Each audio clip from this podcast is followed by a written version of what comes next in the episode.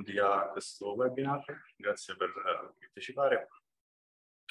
Io mi chiamo Elvis e sono uno sviluppatore software in Dever, in particolare mi occupo di sviluppo C++ e Qt.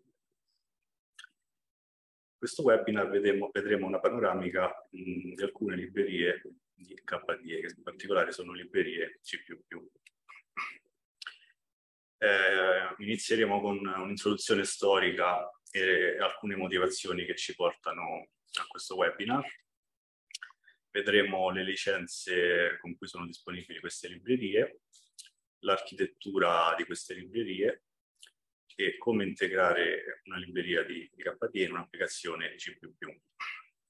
E infine faremo una panoramica mh, su alcune delle principali librerie più, più interessanti. Ok, iniziamo con uh, un po' di storia per chi di voi non conosce KDE e anche per chi di voi non conosce Qt. Uh, nel, nel, 1995 ci fu la prima release di, di Qt. Qt è una libreria C++ che sostanzialmente è stata, stata creata per, per creare interfacce grafiche per programmi C++, appunto. Ora siamo in un'epoca in cui cominciavano a nascere le prime distribuzioni Linux, che però da, dal punto di vista dell'interfaccia grafica non erano ancora in grado di competere con uh, le alternative commerciali di, di Microsoft e, Apple. E proprio con, uh, con l'avvento di Qt alcuni volenterosi sviluppatori, in particolare in Germania, si misero insieme e arrivarono nel, nel 1998 alla prima versione di, di KDE. Quindi stiamo parlando di, di, un desktop environment, cioè un desktop, qualcosa con delle icone mh, mm, da cliccare, delle finestre che, da, da spostare o chiudere. E l'idea era di, di fornire un'interfaccia grafica che fosse familiare per chi provenisse da Windows, diciamo e anche che fosse facile da usare, fosse, avesse una, una user experience coerente, così via. Ora, la storia di KDE e la storia di Qt sostanzialmente vanno di pari passo, perché praticamente ad ogni major release di Qt seguiva una nuova major release di, di KDE. Quindi nel 2001 c'è stato KDE 2 con, che utilizzava Qt2, poi KDE3 con Qt3 fino ad arrivare al 2008 con eh, KDE4 che utilizzava Qt4. Eh, nel 2009 c'è stato questo cosiddetto rebranding di KDE, sostanzialmente mh, nel corso di questi appunto 13 anni di, di evoluzione l'ecosistema era cresciuto, le applicazioni iniziavano a maturare, alcune iniziavano a diventare cross-platform diciamo c'era un po' il problema che la sigla KDE dal punto di vista del brand iniziava un po' ad andare stretta, era anche un po' ambigua, diciamo. Quindi è stato deciso appunto di fare questo rebranding mantenendo la sigla KDE, però cambiandogli il significato. Quindi KDE non doveva più indicare il software, il desktop, ma doveva indicare piuttosto la, la community di, di sviluppatori. Proprio per questo motivo, sull'onda di questo rebranding, nel 2014, quando c'è stato il passaggio a Qt5, come noterete da questa slide, non ho messo KDE5 perché ufficialmente KDE5 non, non è mai esistito. Diciamo, la versione Qt5 del desktop è stata rinominata in Plasma, di Plasma 5. Poi abbiamo le, le applicazioni KDE che sono applicazioni tutti indipendenti dal desktop, e potenzialmente cross-platform, funzionano anche su, su, altri sistemi. E poi abbiamo le librerie, che è quel KF5 che vedete in questa slide. Ed è quello che approfondiremo in questo webinar. Ora, le librerie ovviamente esistevano anche prima del passaggio a Qt5, in particolare c'era questo cosiddetto KDE Lips, una versione di KDE 4 si chiamava KDE Lips 4, che era sostanzialmente un pacchetto, diciamo, monolitico che al suo interno conteneva altre librerie, decine e decine di librerie. Problema era che nel corso degli anni questo, questo, pacchetto era diventato un po' un far west, cioè dentro c'erano delle interdipendenze ovunque tra le varie, tra le varie librerie. Praticamente ogni classe di ogni libreria poteva utilizzare qualsiasi altra classe di qualsiasi altra libreria, perché appunto era tutto un unico pacchetto che veniva rilasciato tutto insieme. Questo, oltre a essere difficile da, da mantenere e sviluppare, il problema principale era che mh, se volevamo distribuire una singola applicazione al di fuori di Linux era praticamente impossibile. Magari avevo un'applicazione che utilizzava il 10% di, di KD Ellipse, però ero comunque costretto a portarmi dietro, magari su Windows, tutto il pacchettone di, di librerie, anche se magari il 90% non, non era effettivamente utilizzato. Quindi mh, appunto con l'occasione del passaggio a Qt5 è stato deciso di, di, sistemare questo problema, di fare un po' di pulizia, diciamo così.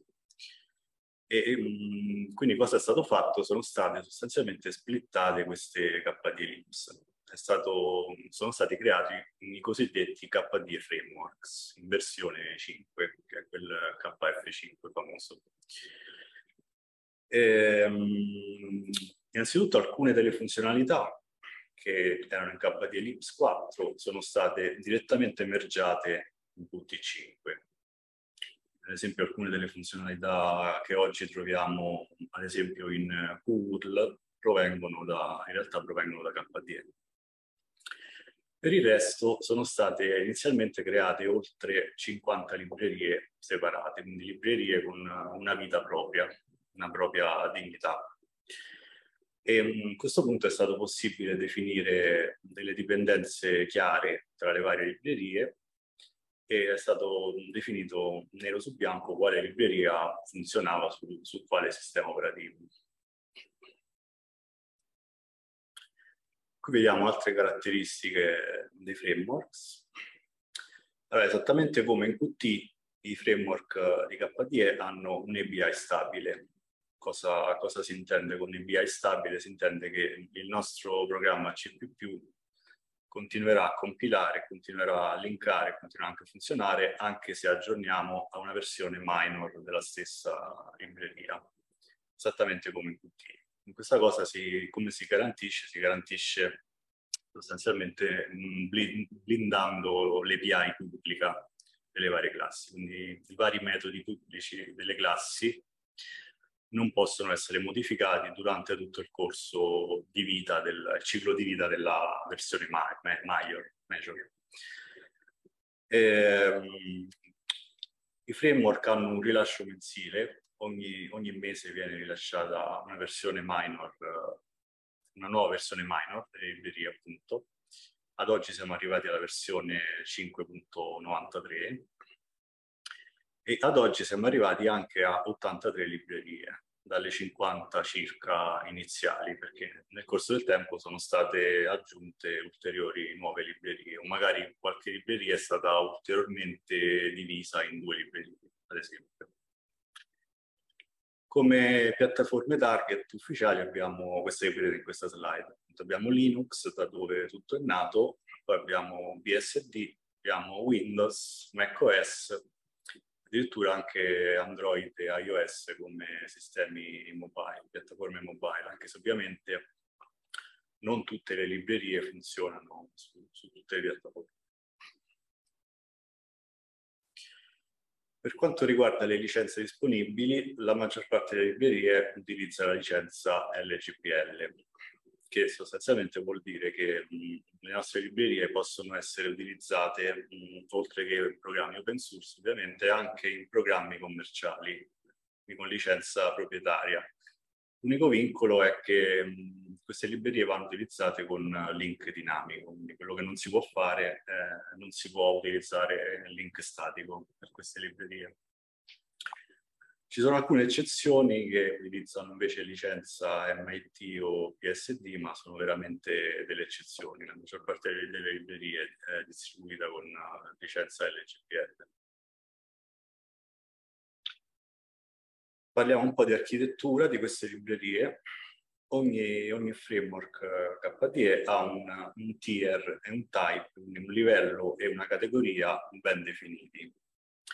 E questi, questi livelli e queste categorie sono stati mh, pensati per fare un po' di ordine, per, appunto, per mettere un po' di, di vincoli sulle dipendenze che, una, che ogni libreria può, può, avere, proprio per evitare il problema iniziale da cui eravamo partiti.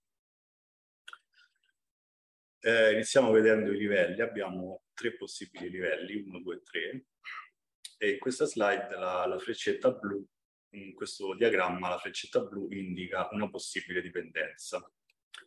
Quindi il livello 1 può dipendere soltanto o su, su Qt o su librerie, o librerie di sistema eventualmente, ma una libreria di livello 1 non può dipendere su un'altra libreria di livello 1 mm, se una libreria dipende da una libreria di livello 1 vuol dire che è una libreria di livello 2 e il livello 2 a sua volta ovviamente può dipendere su, su Qt se necessario. E infine più in alto abbiamo il livello 3 dove sostanzialmente vale, vale un po' tutto. Il livello 3 può dipendere da un livello 2, da un livello 1 o a sua volta da un altro livello 3, che è quella freccetta ricorsiva in alto. Per quanto riguarda invece le categorie, abbiamo tre possibili categorie che agiscono invece su, sulle dipendenze cosiddette runtime, cioè dipendenze che non servono a compilare il nostro programma ma vengono utilizzate a runtime appunto. Se una libreria non ha nessuna dipendenza runtime è detta di tipo funzionale. Se invece ha delle dipendenze runtime opzionali allora è detta di tipo integration e infine se, se invece ha delle dipendenze runtime obbligatorie è detta di, di tipo solution. Ok, adesso iniziamo a entrare un po' più nel pratico vedendo un po', un po', di codice e iniziamo con come si utilizza un framework KTE in programma Qt. Abbiamo sostanzialmente due opzioni, o CMake o QMake. Iniziamo vedendo un esempio di CMake minimale. Qui vediamo un progetto che abbiamo chiamato KF5 Demo, che mh, utilizza una find package per, per cercare Qt5, in particolare componenti core e widgets. E poi vogliamo utilizzare due framework KDE, quindi abbiamo due ulteriori find package rispettivamente per uh, Kcore add-ons e che widgets add-ons. Fin qui è tutto CMake standard. Poi abbiamo un classico add executable eh, per definire il nostro eseguibile e infine andiamo a linkare il nostro eseguibile alle librerie che ci interessano. E qui notiamo che la sintassi è esattamente simile alla sintassi che si utilizza per, per linkare Qt5. Quindi abbiamo il namespace eh, KF5 con il nome della libreria. C'è una seconda opzione, sempre tramite CMake, che richiede un, un, un, framework aggiuntivo che si chiama Extra CMake Modules, ECM. ECM è sempre un framework KDE di livello 1, che sostanzialmente è una collezione di utilità CMake, quindi definisce alcune variabili CMake, alcune macro, alcune funzioni e quant'altro. In questo caso ci interessa la variabile SCM module path che andiamo a settare come il nostro CMake module path, cioè il path dentro cui CMake va a cercare le librerie che, che gli chiediamo. Quindi qual è il vantaggio di, di, questo secondo approccio? È che possiamo utilizzare una sola file package. E andiamo a chiedere a CMake di cercarci KF5 nei, con i componenti core add-ons e widgets add-ons. Sono esattamente le, le, le due librerie dell'esempio precedente. E per quanto riguarda il link invece non, non cambia, è identico, è identico a prima. Se il vostro programma invece utilizza ancora QMake, è possibile utilizzare anche QMake con la, la classica sintassi Qt più uguale nome della libreria, quindi nulla, nulla di particolare. Ok, iniziamo a vedere un po', un po più da vicino queste librerie, partendo dal livello 1. Iniziamo proprio con Kecore Addons, che è una delle due librerie che era appunto in questo esempio CMake. Kecore Addons è una collezione di add-ons per Qt Core, l'unica dipendenza è, Qt Core, quindi parliamo di classi di utilità strettamente non GUI. È di livello 1, ovviamente è di tipo funzionale, quindi nessuna dipendenza runtime. Tra le varie classi di Kegor Addons iniziamo vedendo Kadir Watch. Kadir Watch è una classe che permette di essere notificati quando un file, una directory, viene creato o modificato. Questa funzionalità mh, la fornisce anche Qt di default con Qfile System Watcher. La differenza è che Kadir Watch funziona anche su path che ancora non esistono mentre Qfile System Watcher richiede che il path sia già stato creato. Qui vediamo un esempio mh, di utilizzo, ci andiamo a creare un'istanza appunto di Gated Watch che, che, è un QObject, quindi con la solita convenzione di, di passare this come parent. Poi ci sono questi tre segnali, segnale dirty, created e deleted, che sono emessi rispettivamente quando il path viene modificato, creato appunto o eliminato. Quindi ci possiamo connettere a questi segnali e fare eventualmente quello che ci serve. E poi qui in questo esempio vabbè, aggiungiamo una directory, aggiungiamo un file al, al, all'oggetto di watch. Seconda classe che vediamo si chiama. KeyJob mh, mm, è una classe che astrae il concetto di un generico job, quindi permette di lanciare un, un generico job ed essere notificati quando questo job termina. Questi job sono eseguibili in asincrono mh, mm, oppure, se necessario, in, in modalità sincrona, quindi bloccando il nostro programma. Iniziamo vedendo la modalità asincrona che in generale andrebbe preferita. Qui abbiamo un metodo che crea un'istanza di SumJob, dove SumJob è un'ipotetica sottoclasse di, di KJob che implementa l'interfaccia di KJob. E mh, cosa facciamo? Ci andiamo a connettere al segnale result, che è il segnale che il job emette quando il job termina che è quello che ci interessa, ci interessa essere notificati quando il job termina. Tipicamente, come vediamo in questo esempio, eh, si controlla se il job è andato in errore, il metodo error, e eventualmente si, si gestisce l'errore, non so, si notifica l'utente, si logga su un file, qualsiasi altra cosa. Per far partire il job c'è il metodo start, che appunto fa partire il job in asincrono, quindi il nostro programma fa partire il job e poi va avanti a fare quello, quello che deve fare senza bloccarsi. Eh, due note. La prima è che quando andiamo a implementare un, un job e andiamo a reimplementare il metodo start, il, il, lavoro effettivo del job non va fatto dentro il metodo start, ma va fatto in un altro metodo che deve essere mh, eseguito in asincrono. Appunto. Tipicamente eh, si utilizza un timer, ad esempio con durata zero, e l'event loop del nostro programma Qt appena può chiamerà questo metodo, eseguendo il lavoro in asincrono. La seconda nota è che se il job è, tra virgolette, pesante, quindi se magari fa una chiamata di rete o un database o qualsiasi altra operazione pesante, il, il, questo job andrebbe eseguito in un altro thread o in un altro processo diciamo, questa cosa è in carico, è in carico al, al, job. L'idea è che se abbiamo un programma con interfaccia grafica no, non vogliamo rallentare o addirittura frizzare la nostra interfaccia grafica eseguendo lavori pesanti nel, nel thread principale dove gira appunto l'interfaccia grafica. Eh, qui vediamo invece un esempio di utilizzo bloccante, quindi il nostro programma si interrompe e aspetta che il job termina. E mm, questa cosa si fa chiamando il metodo exec al posto del metodo start. Per il resto non cambia, quando il job termina exec eh, ritorna e, e controlliamo se ci sono stati errori eventualmente.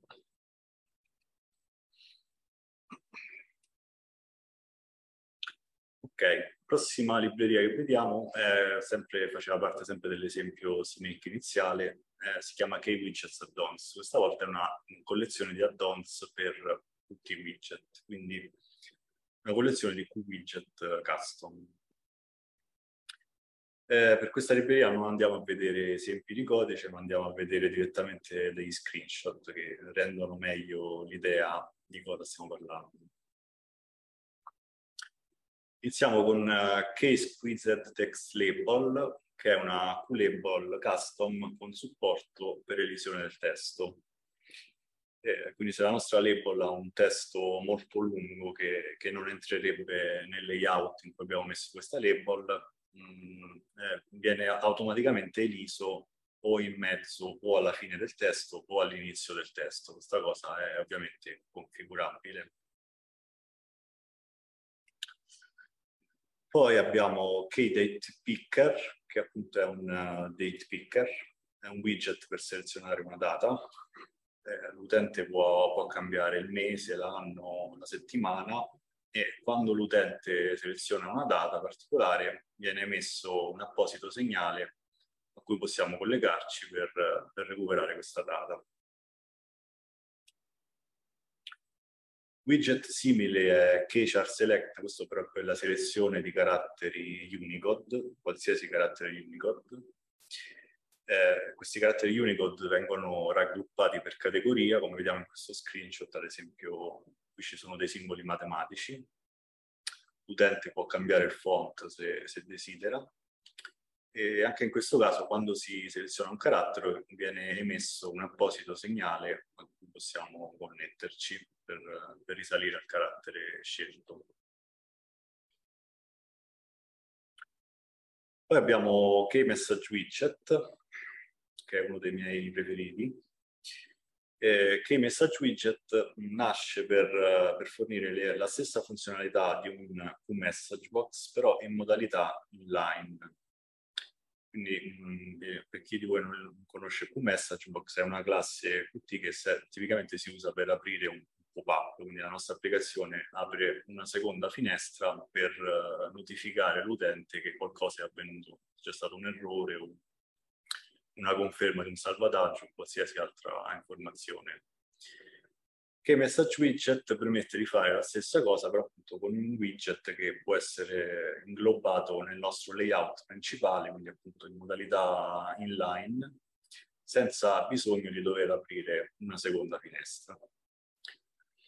Come vediamo da questo screenshot, a seconda della tipologia di errore c'è un colore apposito, quindi gli errori in, in rosso, i warning in arancione o i messaggi normali in, in blu in verde. C'è, c'è un pulsante per chiudere il widget che lo fa scomparire proprio.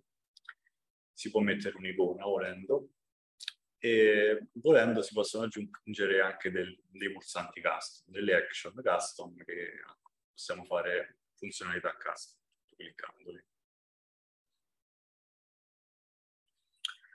Poi abbiamo un K-Collapsible Group Box, che è un group box eh, richiudibile. Un group box è, è un widget che contiene altri widget e in questo caso è un widget appunto, è un group box eh, richiudibile. Cliccando sull'header del group box viene espanso o, o richiuso questo screenshot vediamo un esempio con una serie di checkbox e, e un, un, input field, una line, line, edit, e poi abbiamo un, un, date picker che è lo stesso widget che abbiamo visto prima.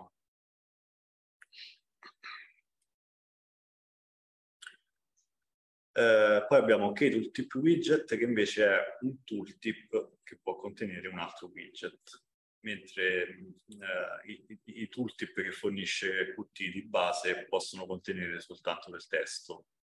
Questo, in questa classe invece, oltre al testo, può, es- può essere inglobato in un tooltip un, un qualsiasi widget. Come vediamo in questo screenshot è un, uh, un widget complesso con un form layout, delle icone e quant'altro. Ok, Passiamo al prossimo framework che si chiama KArchive, sempre di livello 1. KArchive fornisce due macro funzionalità. La prima è la cosiddetta compressione e decompressione trasparente tramite un QIO device. La seconda funzionalità invece è la lettura o scrittura, quindi estrazione o compressione di archivi in formato zip, 7zip o tar. Questo esempio vediamo un esempio di compressione trasparente. C'è un'apposita classe che si chiama Compression Device e vediamo un po' come funziona. Allora, abbiamo un, un array di byte, che in questo caso è una stringa di testo, ma potrebbero essere dei dati binari, e vogliamo comprimerlo. Quindi cosa facciamo? Ci creiamo un QBuffer uh, di destinazione, dentro cui vogliamo scrivere i dati compressi, e poi ci creiamo appunto un'istanza di K-Compression Device.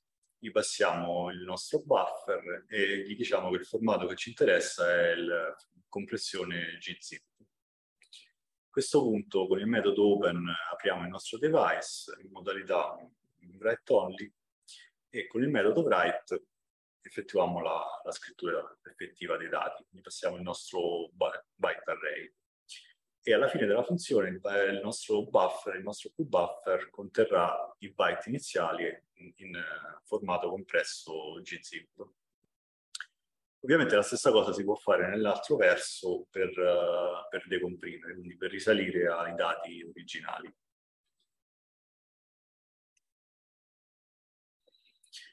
Quest'altro esempio invece vediamo la seconda macro funzionalità, in particolare un esempio di estrazione di un archivio zip. Abbiamo un archivio zip e vogliamo estrarlo.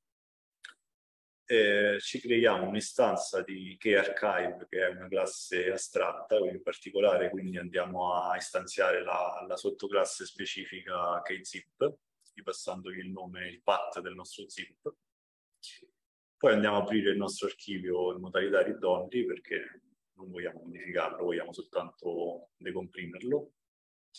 E poi tramite il metodo directory mh, mm, ci andiamo a prendere un puntatore alla, alla cosiddetta root dir dell'archivio, che è, un, è di tipo archive directory. E a questo punto ci creiamo una temporary dir, una, una, una destinazione, una tem directory temporanea dentro cui andiamo a estrarre il nostro archivio.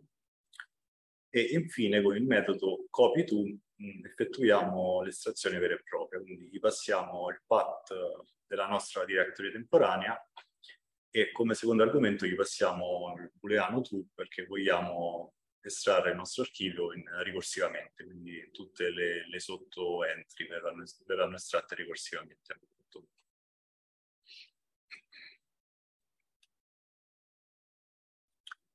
Ok, prossima libreria si chiama invece Prison. Prison è una libreria che serve per generare e scansionare barcode a una o due dimensioni particolare i formati supportati sono appunto i barcode eh, a una dimensione, che sono i classici codici a barre che trovate su, sugli scontrini o sulle scatole. E poi abbiamo una serie di barcode a due dimensioni, di cui il più famoso è sicuramente il formato QR che sicuramente avete, conoscerete, e poi abbiamo anche dei formati più esotici, diciamo così, che si chiamano Data Aztec e IDF 147. Sono tipicamente usati sui biglietti aerei o sui biglietti di treni. Sono sempre due dimensioni, ma non sono qualcosa. Iniziamo vedendo un esempio di generazione di un QR code, appunto eh, abbiamo una stringa di testo, hello world, e vogliamo, vogliamo generare un QR code che, che codifica questa stringa di testo.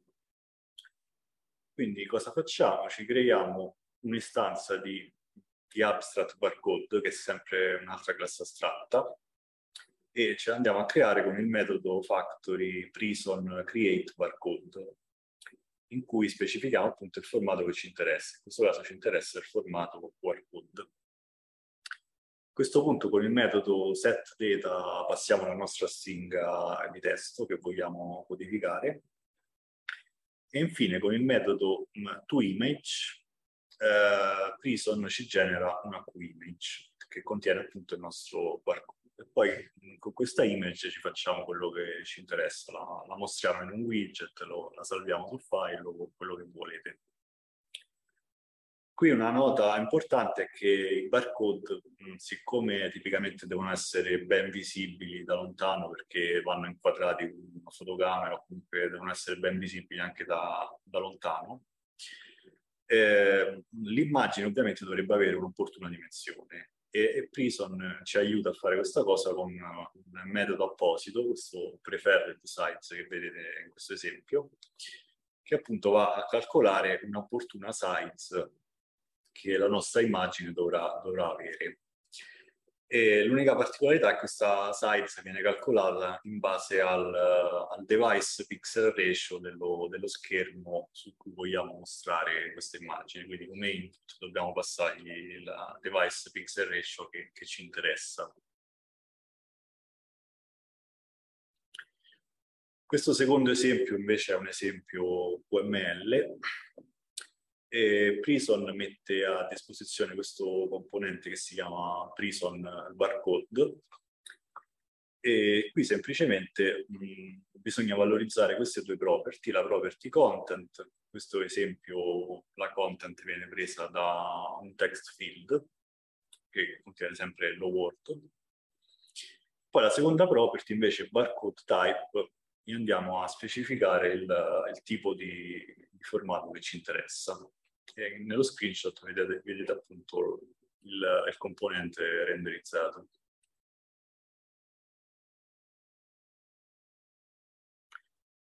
E la seconda funzionalità di Prism, cioè sarebbe nell'altro verso, quindi vogliamo scansionare un barcode che è già stato già creato, già esistente, vogliamo risalire al, ai dati originali di questo barcode. E qui Prison mette a disposizione quest'altro componente che si chiama Video Scanner. Come si utilizza? Mm, si utilizza impostandolo come filtro di un video output, dove video output invece è un componente standard di, di Qt Quick. Di Qt Quick. Questo esempio come sorgente è stata, presa, è stata messa una camera, ad esempio la camera di uno smartphone, ad esempio. E quando questo filtro diciamo, viene eseguito e Prison riconosce il barcode, mh, mm, andrà a emettere il segnale result changed e tramite questo slot on result changed andiamo a verificare se il, i dati originali sono di tipo formato testuale o formato dati binari e ci andiamo a recuperare appunto i dati originali decodificati.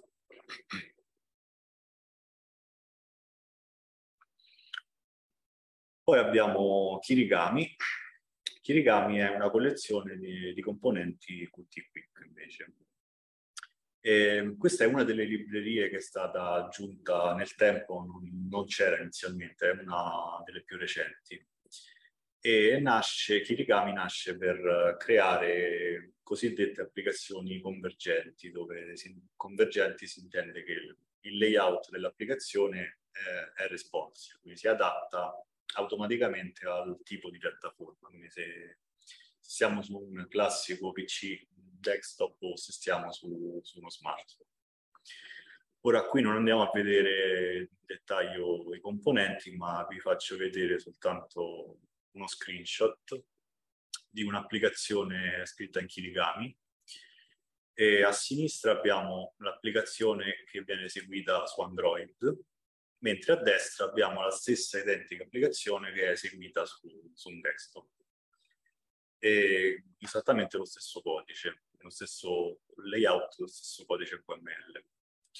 Quindi abbiamo, in questo esempio abbiamo delle, delle line edit, delle combo box, un radio button, un checkbox e come vedete a sinistra il, il layout è renderizzato con lo stile di Android mentre a destra con il classico stile di, in caso di, di KDE Plasma. Tra parentesi, questa applicazione si chiama Kirigami Gallery ed è disponibile sul Play Store di Google. Potete scaricarla, giocarci. È stata creata apposta per, per far vedere cosa si può fare con Kirigami.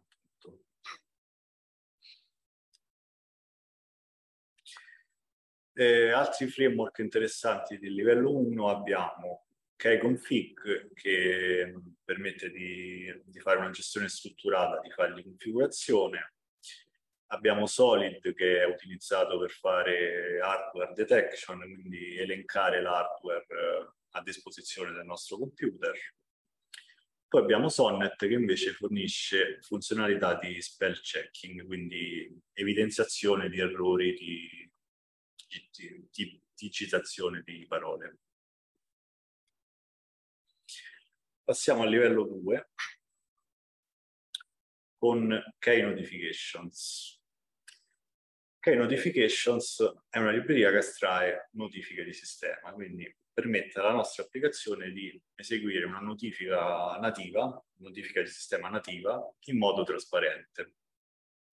Inoltre permette di reagire all'attivazione di questa notifica, quindi se l'utente clicca con il mouse la notifica quando gli compare o se la, la tocca con il dito sullo smartphone, la nostra applicazione può essere notificata.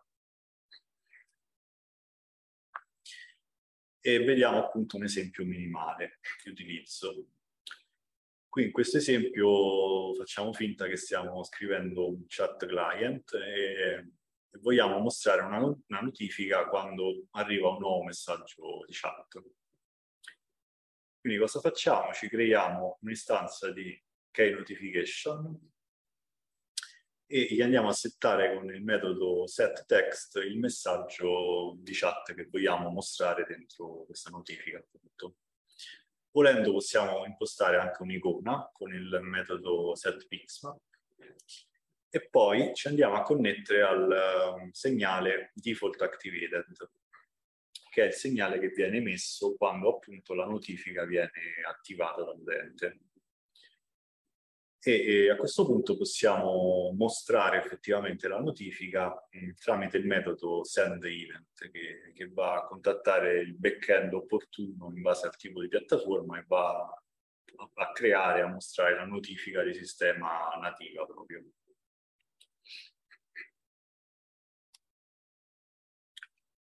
Altri framework interessanti per il livello 2 abbiamo K-Completion, che è una libreria che fornisce widget per uh, la cosiddetta text completion, quindi quando l'utente inizia a scrivere qualcosa e vogliamo suggerirgli come completare la parola che sta scrivendo. Abbiamo Keyfile metadata che è utilizzato per estrarre appunto metadati da, da file, ad esempio metadati delle foto che vengono settati da, dalle fotocamere e abbiamo poi Key Image Formats che fornisce alcuni plugin aggiuntivi con, che implementano alcuni formati di immagine che eh, non sono inputti di base. Ad esempio il formato XCF, se avete mai usato GIMP, è uno, è uno dei formati aggiuntivi che vengono implementati da, da questa libreria.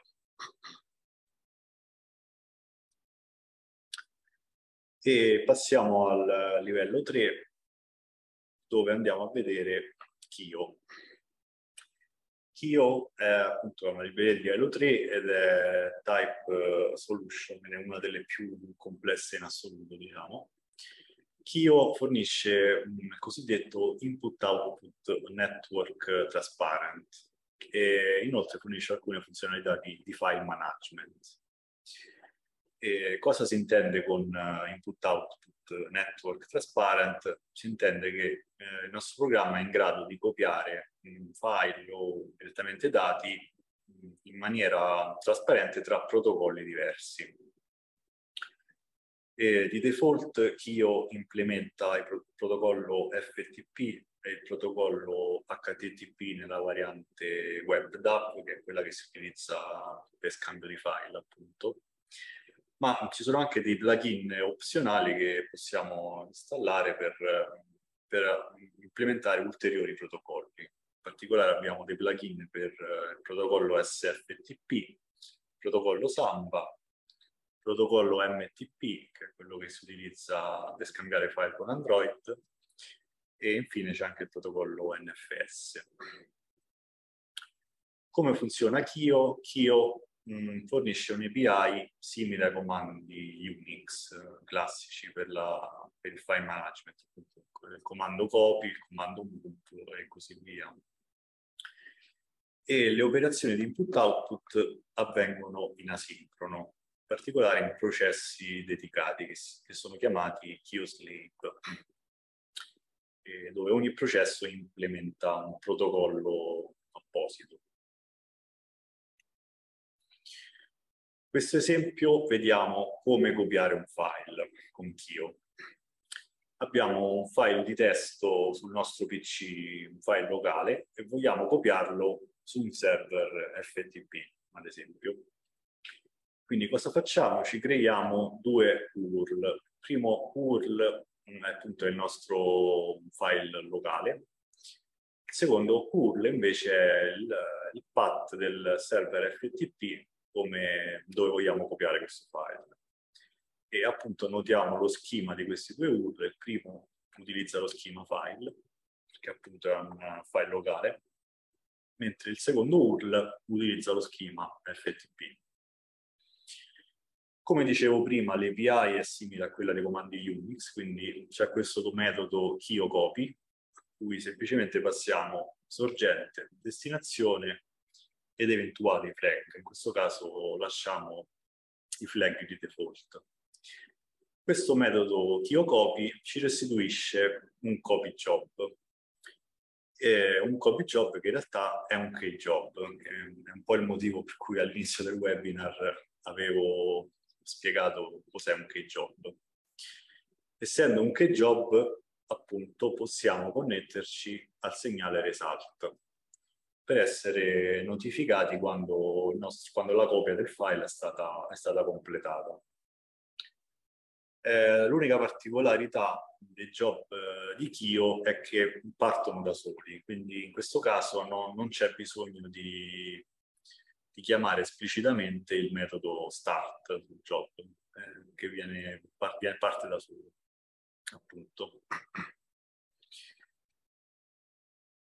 Eh, principali job di Kio, mm, abbiamo dei nomi abbastanza autoesplicativi, quindi appunto abbiamo Kio Copy per copiare file, Kio Move per muovere un file, Kio Del per eliminare un file, Kio chmod per uh, modificare i permessi di un file, e poi abbiamo anche alcuni job, uh, diciamo, chiamiamoli informativi, che invece ci estraggono semplicemente delle, delle informazioni. Abbiamo Kiostat per eh, estrarre metadati di un particolare file, KioListDir per elencare il contenuto di una qualsiasi directory e Kio Directory Size invece questo ci va, ci va a calcolare la dimensione di una, di una directory ricorsivamente.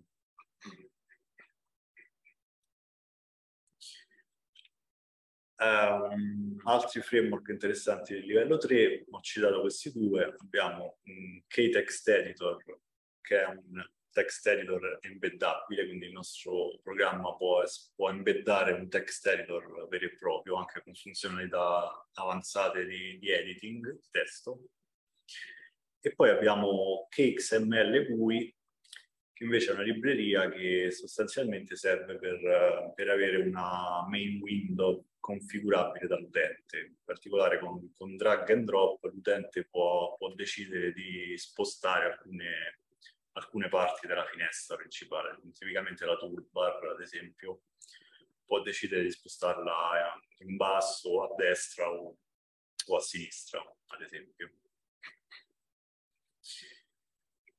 E vi lascio questo link eh, dove trovate la documentazione di tutti i framework eh, KDE, sicuramente è, è utile. E con questo mh, mm, abbiamo concluso e vi ringrazio per l'attenzione. Mm, mi trovate a questo indirizzo mail in caso di qualsiasi domanda e se volete rimanere aggiornato sui prossimi eventi Develer potete seguirci su, sui nostri social. Grazie di nuovo per l'attenzione e alla prossima, al prossimo webinar. Ciao a tutti.